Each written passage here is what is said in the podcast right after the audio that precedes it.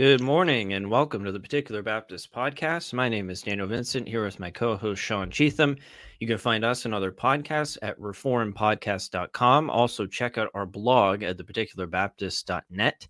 And if you would like to support us financially, we would greatly appreciate it. You can do so at patreon.com forward slash the particular Baptist. You can do a custom gift um, or you can subscribe to one of the three tiers that we have there.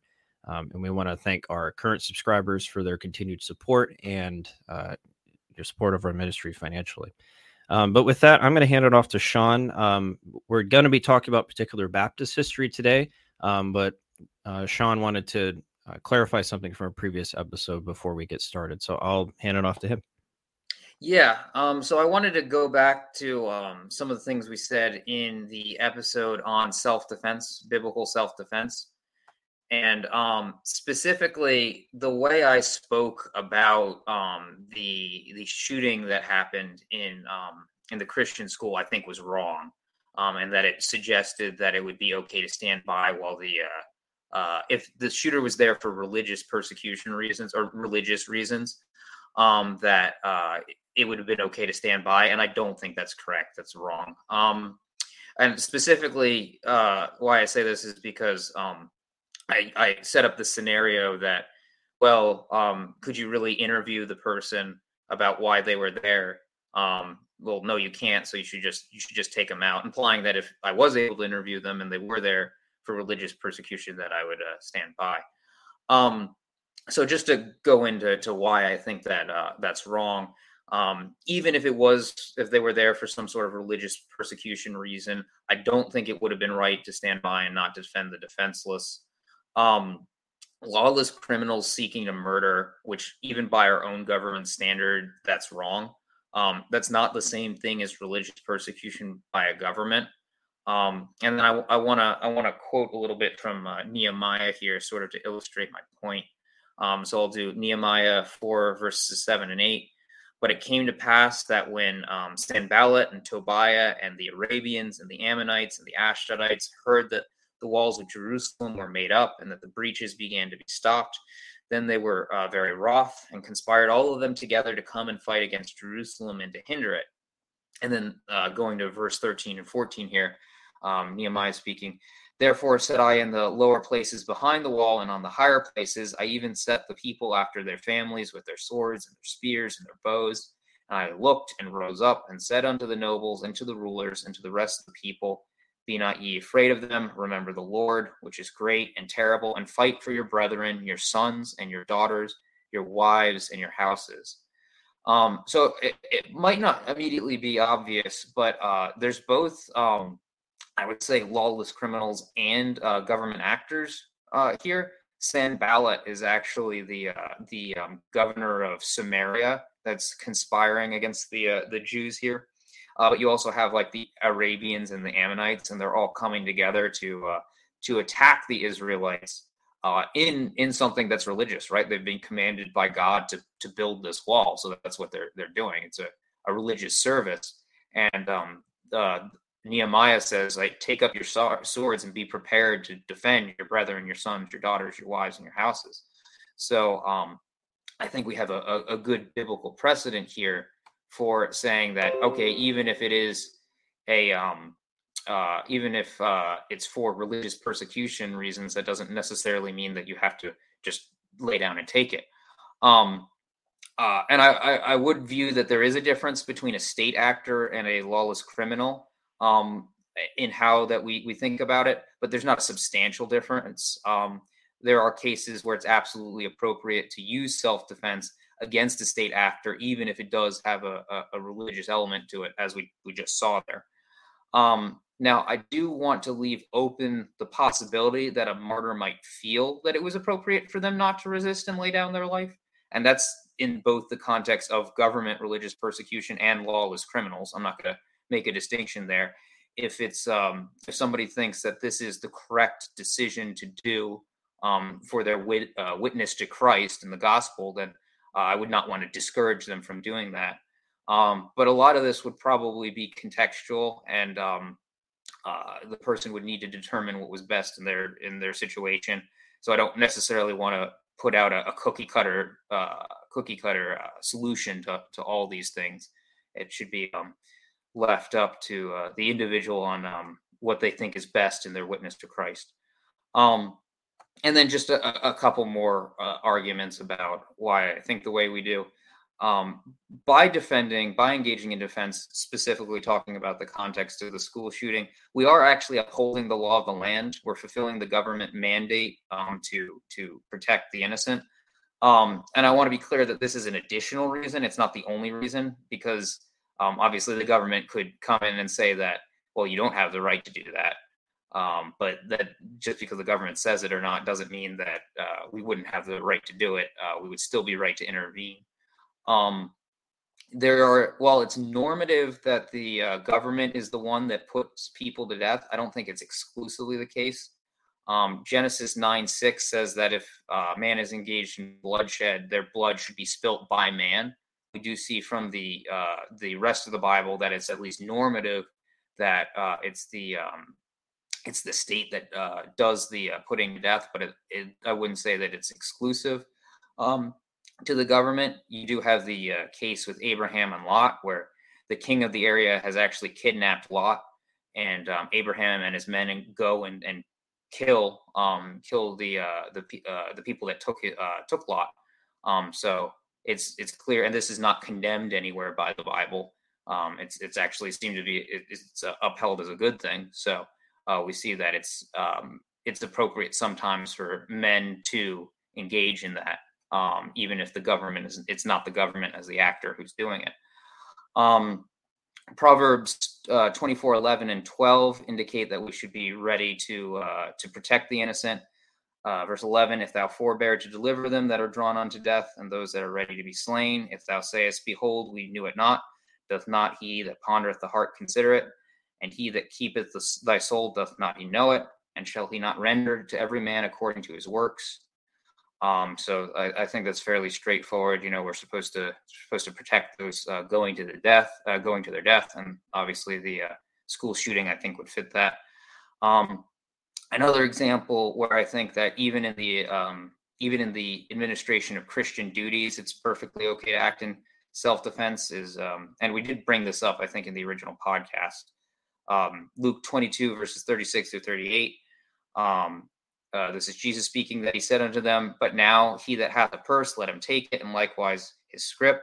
And he that hath no sword, let him sell his garment and buy one. For I say unto you that this is written, that this that is written must yet be accomplished in me. And he was reckoned among the transgressors for the things concerning me.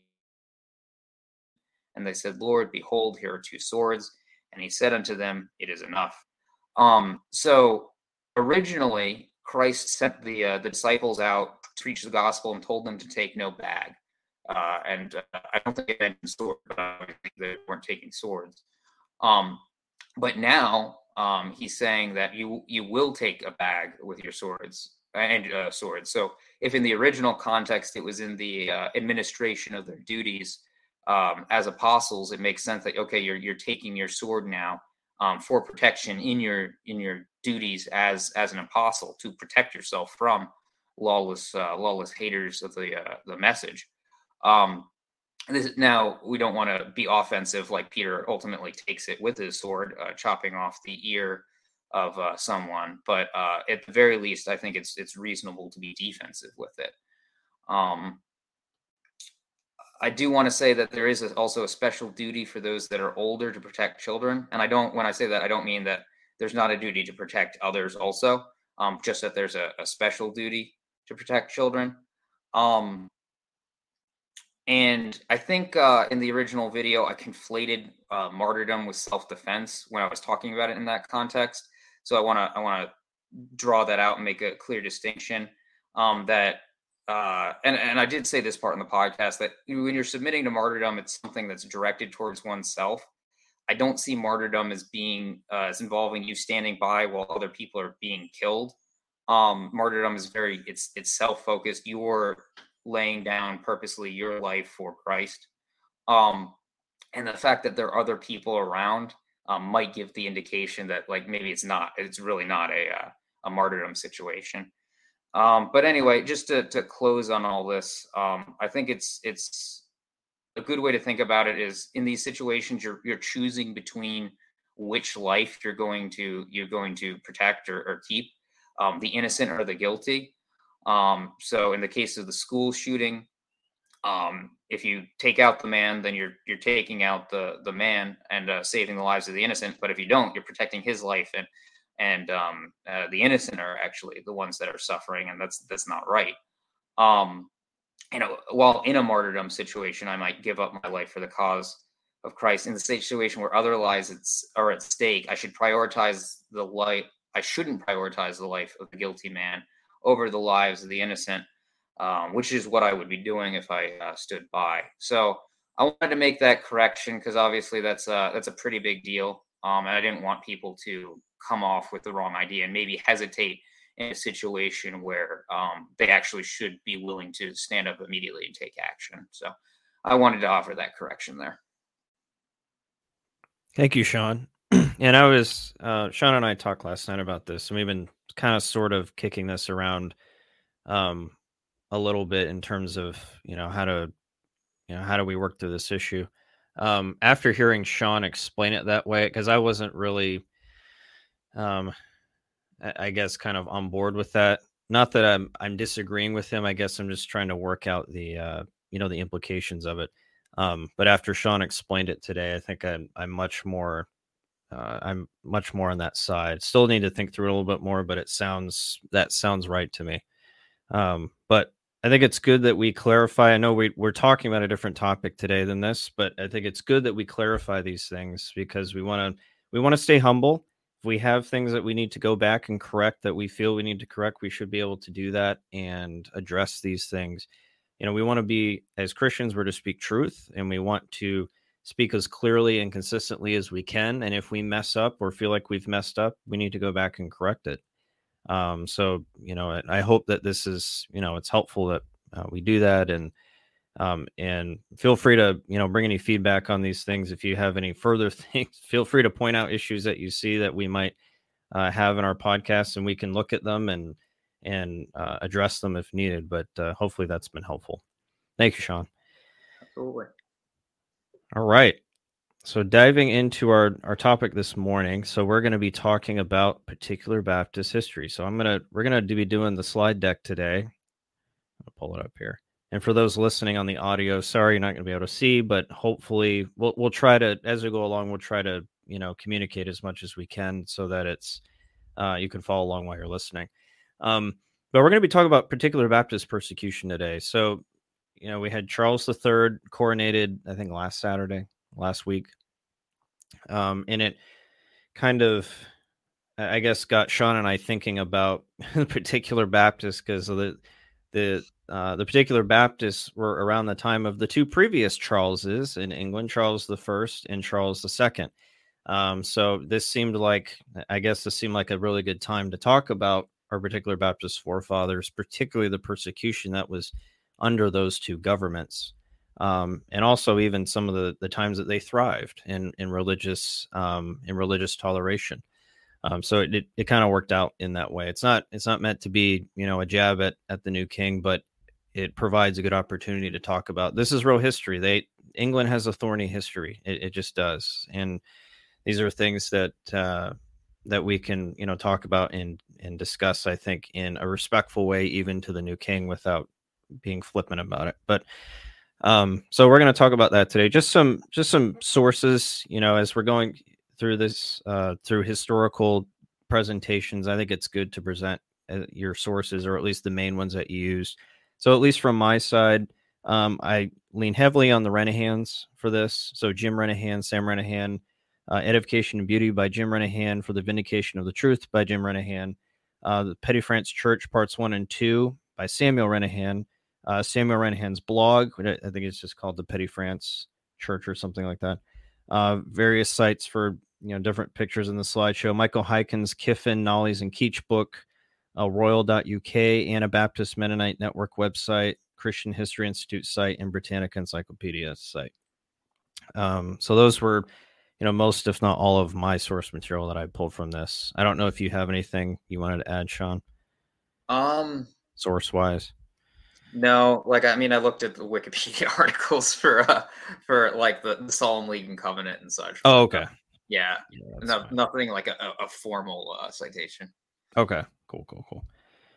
Yeah, that way you know people can't come back because there are some people that will float around and they're like, you know, you you plagiarize this, you plagiarize that. It just keeps us, you know, uh, all above reproach in that regard.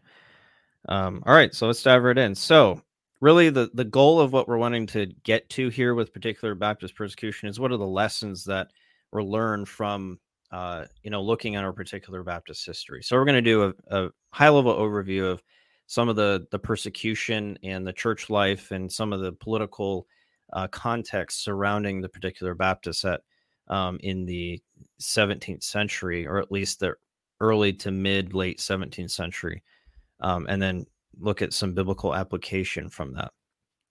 So we're going to go ahead and dive right in. So early particular Baptists. So the early particular Baptists really came on the scene in a big way in with the uh, presentation of their first confession of faith in 1646. Uh, this is the first London Baptist Confession of Faith, which was given to Parliament. So they had to present who they were or what their beliefs were, at least, to Parliament, and this was how they did that, formally speaking.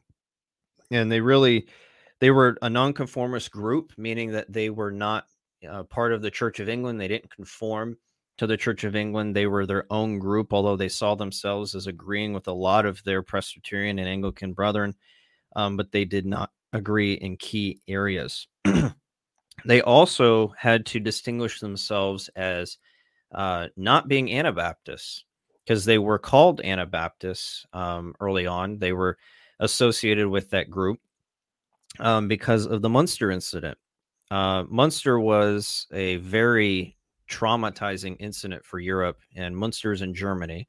Uh, this is where a group of, of Anabaptists, and there are different strains of Anabaptists. So you have to be careful not to lump them all together, just in the same way that the the uh, the Reformed lumped the particular Baptists in with the Anabaptists, and some do that today. Um, but we have to be careful not to do that.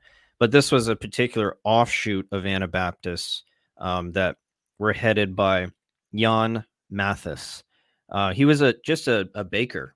He was a baker. He was nobody important, um, but he got it in his head that um, that the New Jerusalem would be established in Munster, and not in Strasbourg as um, as originally thought.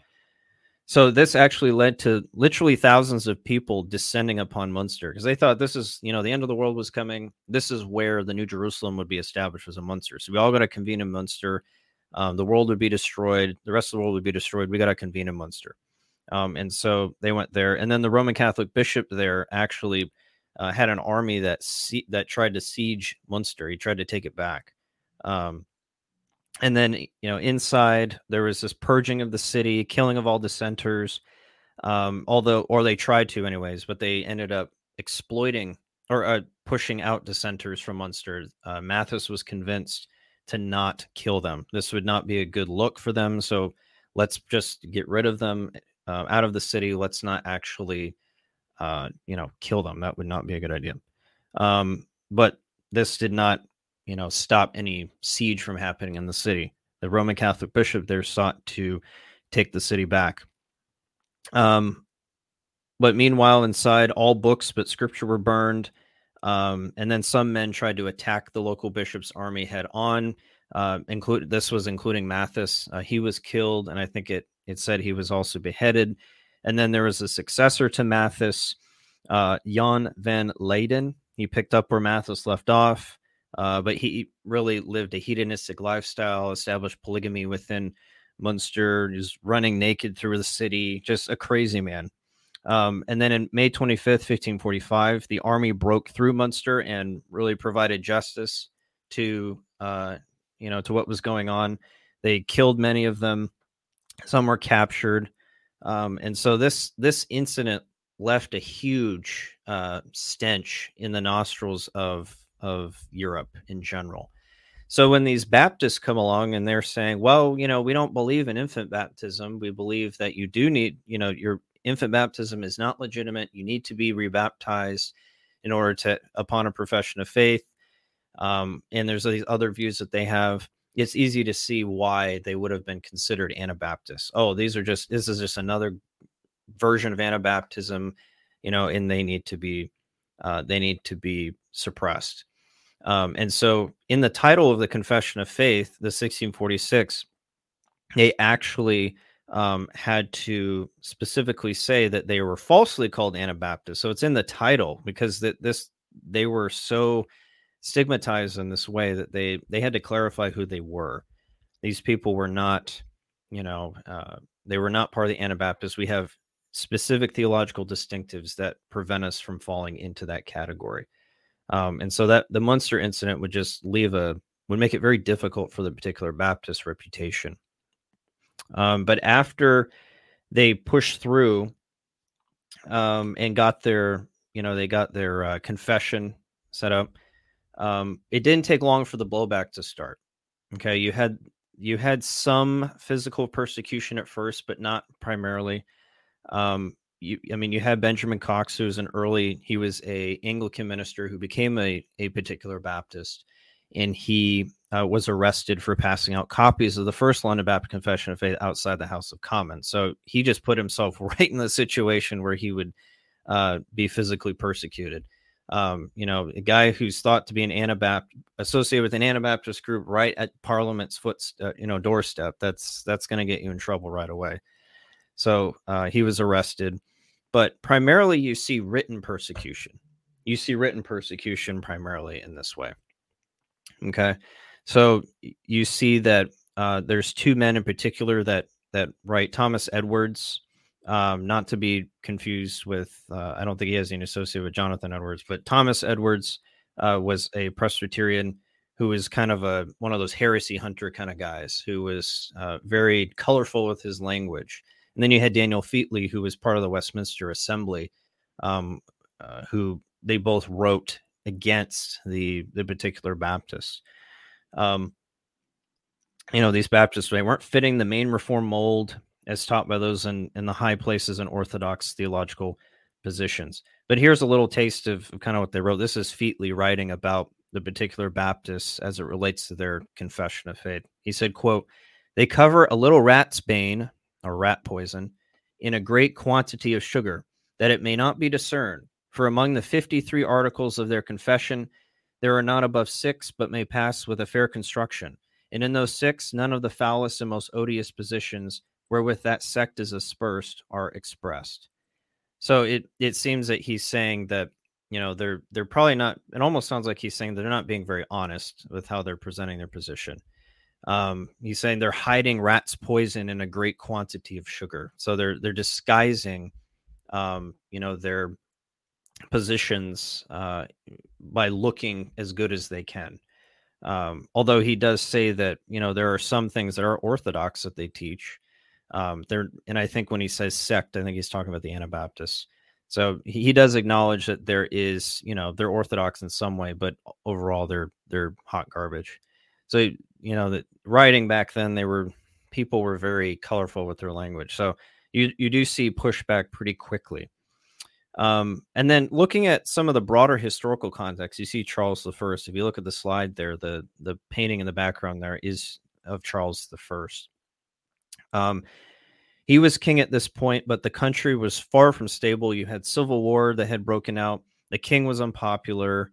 Um, so when Parliament convened to discuss, you know, like the Westminster Confession of Faith, the Westminster Assembly, the country was not in good, a good place at this time.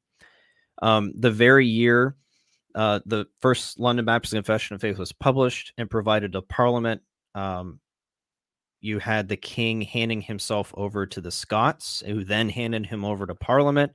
And then in soon after in 1648, you had another civil war started. You had Oliver Cromwell coming on the scene and gaining victory.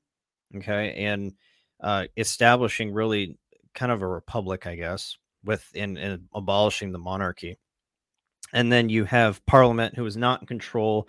Uh, the army really made decisions as it regards to Charles' fate, and then Charles was ultimately executed. He was beheaded um, it, with uh, you know, with the unpopularity that he had. He was executed on January 30th, 1649, just three years after the particular Baptists had presented their confession. So, as the particular Baptists are coming on the scene in a big way, trying to make themselves uh, credible in the eyes of the state, the state has its own major internal problems to deal with, with the king being beheaded. So it it almost seems like at this point you're going to have um, a, a time where uh, it's going to be very difficult for them to to establish themselves. And Sean, I'll hand it over to you. Sure. Uh, before I dive in, I do want to um, specify something. Uh, with the first London Baptist Confession of Faith, it was a it was originally written in 1644, so you'll often see it associated with that date. But uh, 1646 was the uh, second edition, I believe, and that's the more polished polished version. So that's why we've got uh, I think that's why we've got 1646 in the slides there. Um, but anyway, so um, moving on, where did this leave the particular Baptists? Um, with the removal of Charles I, the vacuum was filled by Oliver Cromwell, uh, uh, Oliver Cromwell, excuse me, and his comrades. Uh, the particular Baptists found freedom to worship and practice under Cromwell. Cromwell was actually an independent, so he was more that mindset anyway. And uh, even in his army, there were uh, quite a few uh, Baptists that were part of the army. Um, uh, but uh, Cromwell died in 1658, leaving yet another vacuum of power. Um, during Cromwell's reign, the Petty France, Petty France Church was established seemingly in 1656. Um, this means that the freedom afforded under Cromwell allowed particular Baptists to become more established the Petty France Church would be important for a particular Baptist down the road with Benjamin Cox and his son Nehemiah coming to, into view. Um, two years after Cromwell's death, the monarchy would be restored uh, under Charles II, who also married a Roman Catholic and was quasi Roman Catholic, uh, with the Roman Church accepting him into uh, into their church at his deathbed. Um, Charles II is an interesting case uh, because his, his father was accused of being Roman Catholic, and uh, he had a very um, he had a very big reason for not wanting to see him Roman Catholic. I, from what I've seen, I tend to lean that he probably was, um, but I you can't definitively say. Although at the very least, he did on his deathbed um, accept being a member of the Roman Catholic Church. Um, but he wouldn't be in power for a very long time. Um, but with this change, uh, there came persecution for all nonconformists. Um, this was favored by the Anglicans, um, who did not appreciate uh, dissent from a more nationalistic church. Um, the Clarendon Codes that were also uh, published at this uh, time provided acts of punishment against those who did not conform to the state church, um, which would have included the independents, uh, like the particular Baptists. And just for a, a little bit of the, the Clarendon Codes, um, there was the uh, Corporation Act, which prevented anyone not taking sacraments at a state church from holding any municipal office, the Act of Uniformity, which prevented church offices from being held by nonconformists, the Conventicle Act, and that made uh, nonconformist worship illegal even in private houses under a certain uh, condition. Um, you had the Five Mile Act. Nonconformist ministers could not visit or reside within five miles of any place that they enacted ministerial duties. Um, so you have these these things that are making it hard for the particular Baptists during this time.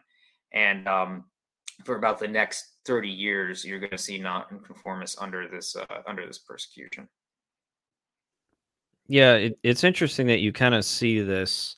That you know there are those today in England that don't they're not favorable towards a monarchy. Um, it it's not unprecedented that a monarchy, the monarchy, was established. It was abolished for a time, for quite a while, maybe yeah. I think it was maybe at least 10 years. While Cromwell was in power, that was the case.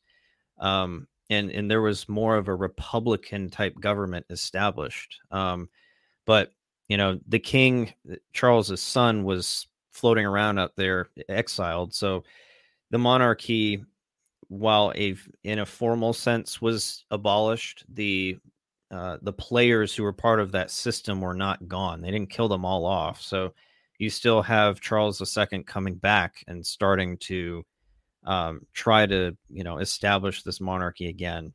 Um, but it is interesting to see that in England's history, uh, you do have this symbolic system that was completely abolished for a time. Um, it is very interesting. So it, even if England were to try and do that today, that it wouldn't be unprecedented that it that it would be done. Um, yeah, I know there were people at the time that accused Cromwell of basically being a king, like that's how he was acting. Yeah. Um, whether or not that's true, that's beyond the scope of the research I did. Um, but r- regardless, like he he didn't want to be a king. They did try to put his son in place after afterwards, um, and it didn't it didn't work. And then you do have the restoration of Charles II, but um, yeah, there was at least a more d- democratic bent towards um towards uh under his under his rulership. Yeah, yeah, and I think that's that's part of the reason you see this the particular Baptist thriving so well is because of that. Um, you know, is because of that. Uh, the the monarchy is is not trying to push a church system upon you, and Cromwell being an independent, he obviously is not going to be uh, in line with the state church. Um, although I, I, if I remember correctly, I think he did try to establish some religious rules that were, you know, to be enforced by government. But I could be wrong about that. But I seem my, to recall that. Yeah, my recollection is that it didn't matter who was in power of the Protestants; that Roman Catholics were always out. Um, and I, I, think that was the case under Cromwell. In fact, I, I know it has to be the case because um, Cromwell's armies in uh, Ireland were still I believe, trying to subdue the, the Catholic population. That is correct. Yeah. Yes. Um, they actually killed many Roman yeah. Catholics there, I believe. Yeah. Yeah. Uh, yeah, Cromwell gets accused of war crimes. And from my understanding, there were actually war crimes committed in the, the campaigns in Ireland, but Cromwell was not personally leading the armies. So it's it's a little bit uh, up in the air whether or not like he was aware of exactly what was going on. Obviously if there were war crimes committed we would we would repudiate that absolutely. But i know roman catholics like to completely bring down well some roman catholic apologists like to completely bring down cromwell and i don't know that all that they say is quite fair about him. Yeah yeah i don't think we would agree with how he got into power but yeah, yeah we wouldn't agree with that necessarily but um it, it's more that the good came in spite of what we would see as as a problematic uh you know method of getting into power. God worked mightily in in the particular baptists during this time and they took advantage of the freedom that they that resulted in this even if they may not have agreed how that how it got there. Um as we we do see them starting to you know starting to meet and starting to kind of try to establish themselves um during cromwell's rule um, but unfortunately, it wouldn't last very long. I mean, you had, uh, you know, we have more persecution coming on the scene. Um, jumping to another particular Baptist character, Edward Harrison. Uh, he was an early particular Baptist, and he was a member of the Petty France Church. This was a kind of a a centralized, uh, uh, well-known church of particular Baptists at the time. When you had um, particular Baptists in different places, but I think this was this was kind of a central hub of particular Baptist life. Um, and and again, you had you know a pretty active uh, time during during Cromwell's rule with associative uh, an associated meeting taking place in 1658 with particular Baptists, which included William Kiffin, who was a signer of the first London Baptist Confession and a signer of the second. Um, and, and a pretty prominent figure in, in his own right. He was a merchant, very wealthy man, had a lot of influence. Um, but they were trying to take advantage of the freedom they had, but it wouldn't last very long. When Cromwell uh, passed away, Charles II returned. He returned in 1616, and then the Clarendon Codes were enacted, and the Petty France Church in London came under fire. It didn't take very long. Um, this is, I'm going to read brief section from Sam Renihan's book, The Petty France Church, Part 2, on page 107, 108 he says this quote on june 15 1662 soldiers disturbed the church in petty france badly wounding a young boy and incarcerated the unnamed preacher likely edward harrison in newgate. On 29 june they returned and broke the gallery of the church. Another spy report in 1664 named benjamin cox working together with mr harris harrison edward harrison and mr toll samuel toll end quote So notice that this this is only two years after Charles II comes back. So it in the implementation of the Clarendon Code. So you you see very quickly that there is this um, there's this push against nonconformists. They were serious about enforcing this law, enforcing uh, you know the pushing out nonconformists, and so they did so with force. I mean, they they were attacking children basically and sending spies into the Petty France Church. Um, so it it's almost like something out of an espionage movie or something. But they were they were spying on the church. They were um, using force against uh, the particular Baptists because they were not conforming to what the state said they should participate in in worship. Um, but it doesn't seem that the the particular Baptists were undeterred. They kept going. Uh, they kept pushing. Uh, you see, uh, you know, Nehemiah Cox just eight years later. This was Benjamin Cox's son. He would be in prison for preaching.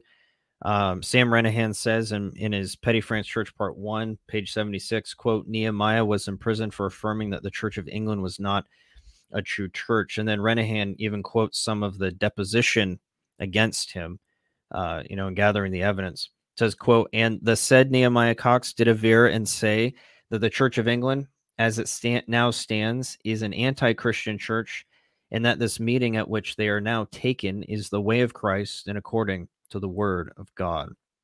And not much, not much different than uh, what we would probably say today about the Church of England, um, that it is not a true church, um, and uh, there's a lot of uh, unbiblical practices that are going on there, and especially you look at uh, what's happening today with the acceptance of wicked lifestyles in the Anglican Church and the abandonment of you know some of those core doctrines.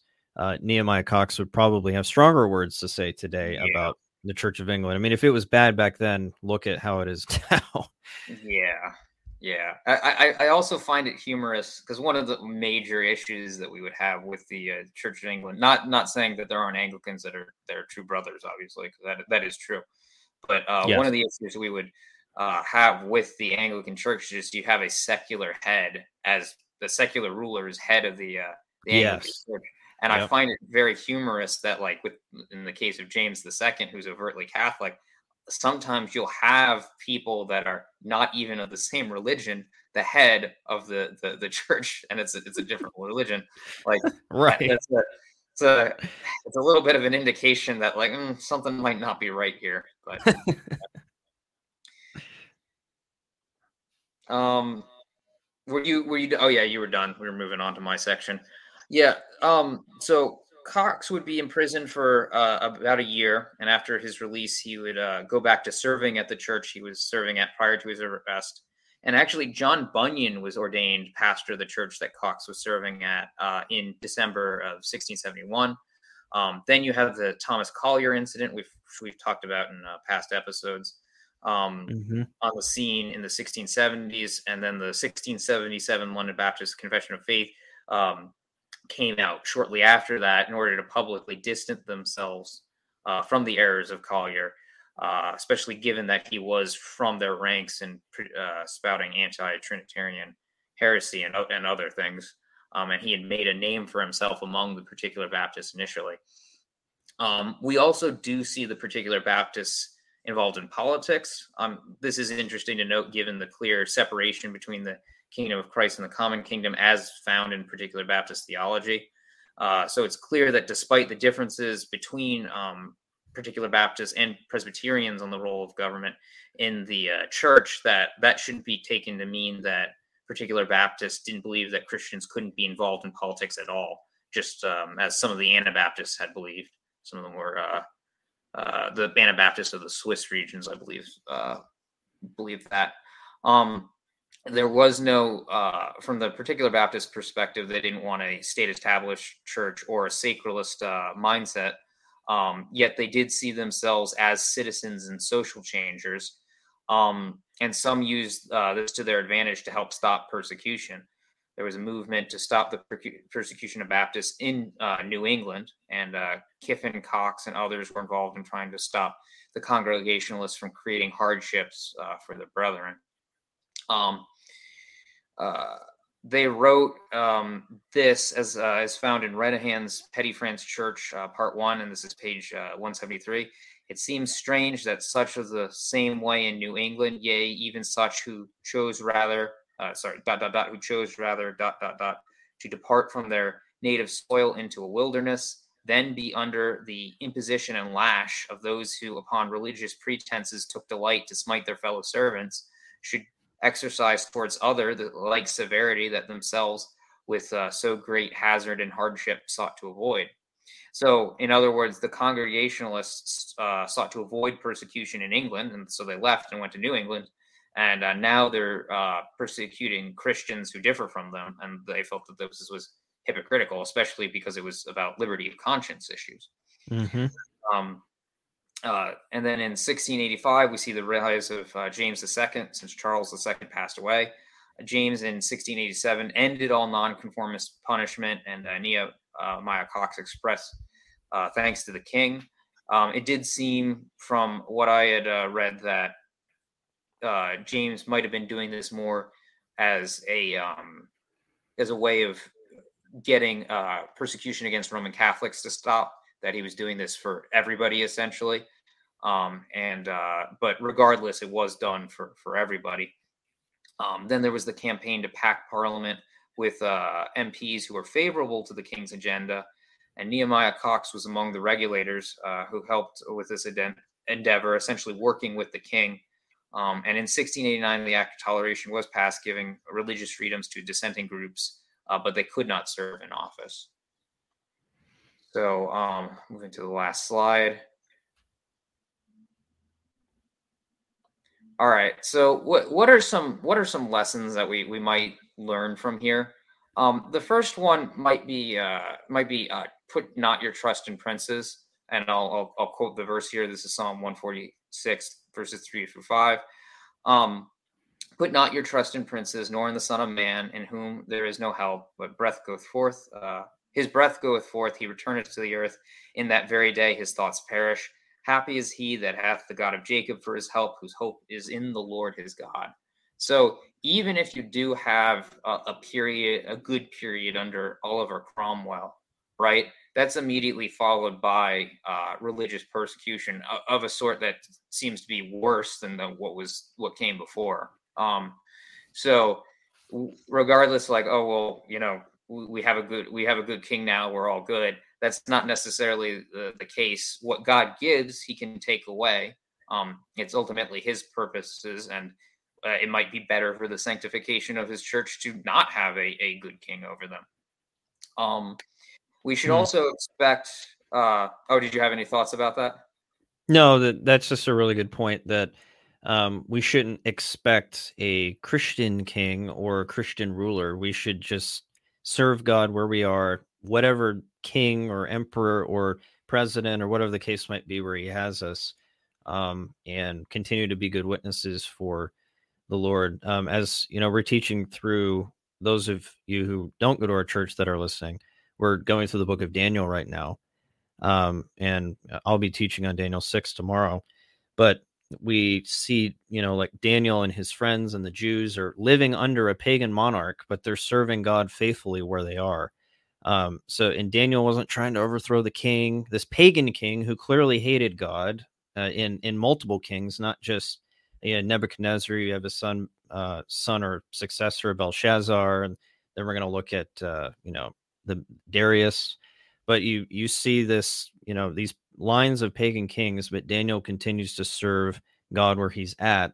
Um, and I think you can kind of see that here at the Particular Baptist too, where even though they did try to enact social change legally, they weren't doing it by force. Um, at least some of, at, at, least most of them were. Um, you do see them trying to use the means that they had to enact change to make their lives better so that they could worship God in the way that they saw without the hindrance of persecution. But at the same time, they still sought to obey God rather than men, regardless of who is in power. So that, that's a good point you bring up, Sean. Um, yeah, and then the next the next point is um although the level of persecution might wax and wane, Christians should be ready for it. Um yes. and then I'll quote here First Peter verses four, uh, uh, First Peter four verses twelve through fourteen. Beloved, think it not strange concerning the fiery trial which is to try you, as though something strange, uh, as though some strange thing happened unto you. But rejoice inasmuch as you are partakers of Christ's suffering, that when his glory shall be revealed, ye may be glad also with exceeding joy. If you be reproached for the name of Christ, happy are ye, for the Spirit of glory and of God resteth upon you. On their part he is evil spoken of, but on your part he is glorified. So, um, if you were to put yourself in the context of a particular Baptist living in the in the 17th century here, right, it might seem that like, well, what happened here? We actually had it good under Cromwell, and now we've got a king coming in that's doing these these wicked things. Like, what, what's going on here?